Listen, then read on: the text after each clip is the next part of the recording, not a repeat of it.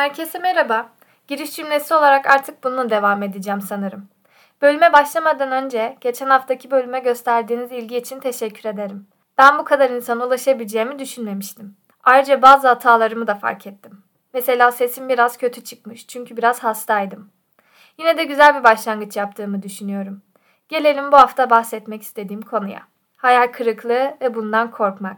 Bugün de yine yapmakta kötü olduğum bir durumdan bahsedeceğim. Hayal kırıklığı korkusu. Nedir peki bu hayal kırıklığı korkusu? Hayatta her zaman hayaller kurup planlar yapıyoruz.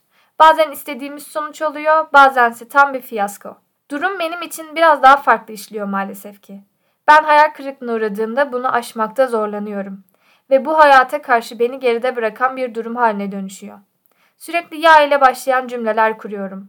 Ya olmazsa, ya istediğim gibi değilse, ya kötü olursa, ya ya. Bitmek bilmeyen bir endişe ve stres durumu.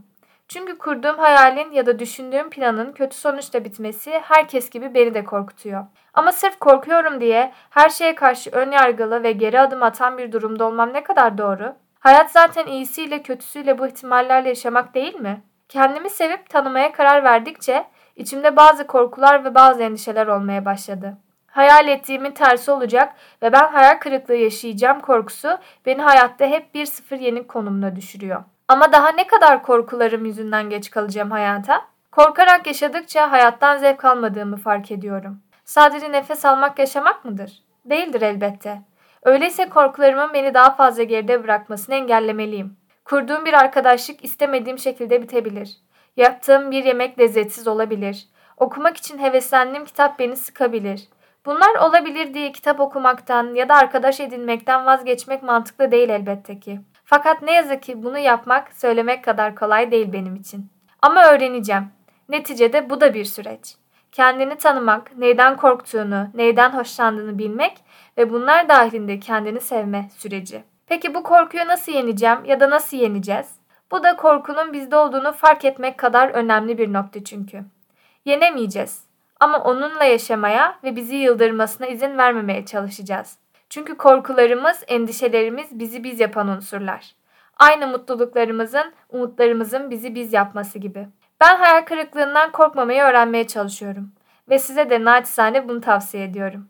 Korkularımın beni yavaşlatması için yeteri kadar sürem yok çünkü. Bu hayattan bir tane var ve onu korkularımın beni esir almasıyla yaşamamam gerektiğini öğreniyorum. Unutmamak gerekir ki bu da bir süreç. Bu podcast serimde yapamadıklarımı aşmayı hedefliyorum. Eğer benimle beraber bir kişi bile yapamadıklarını yapmaya başlarsa ne kadar güzel olur. Hayal kırıklığı yaşamaktan korkmadığım, karşıma çıkan her olumlu ya da olumsuz durumun beni ben yaptığını öğrendiğim günleri dileyerek bölümü kapatıyorum. Umarım yüreğinizde bir noktaya dokunabilmişimdir.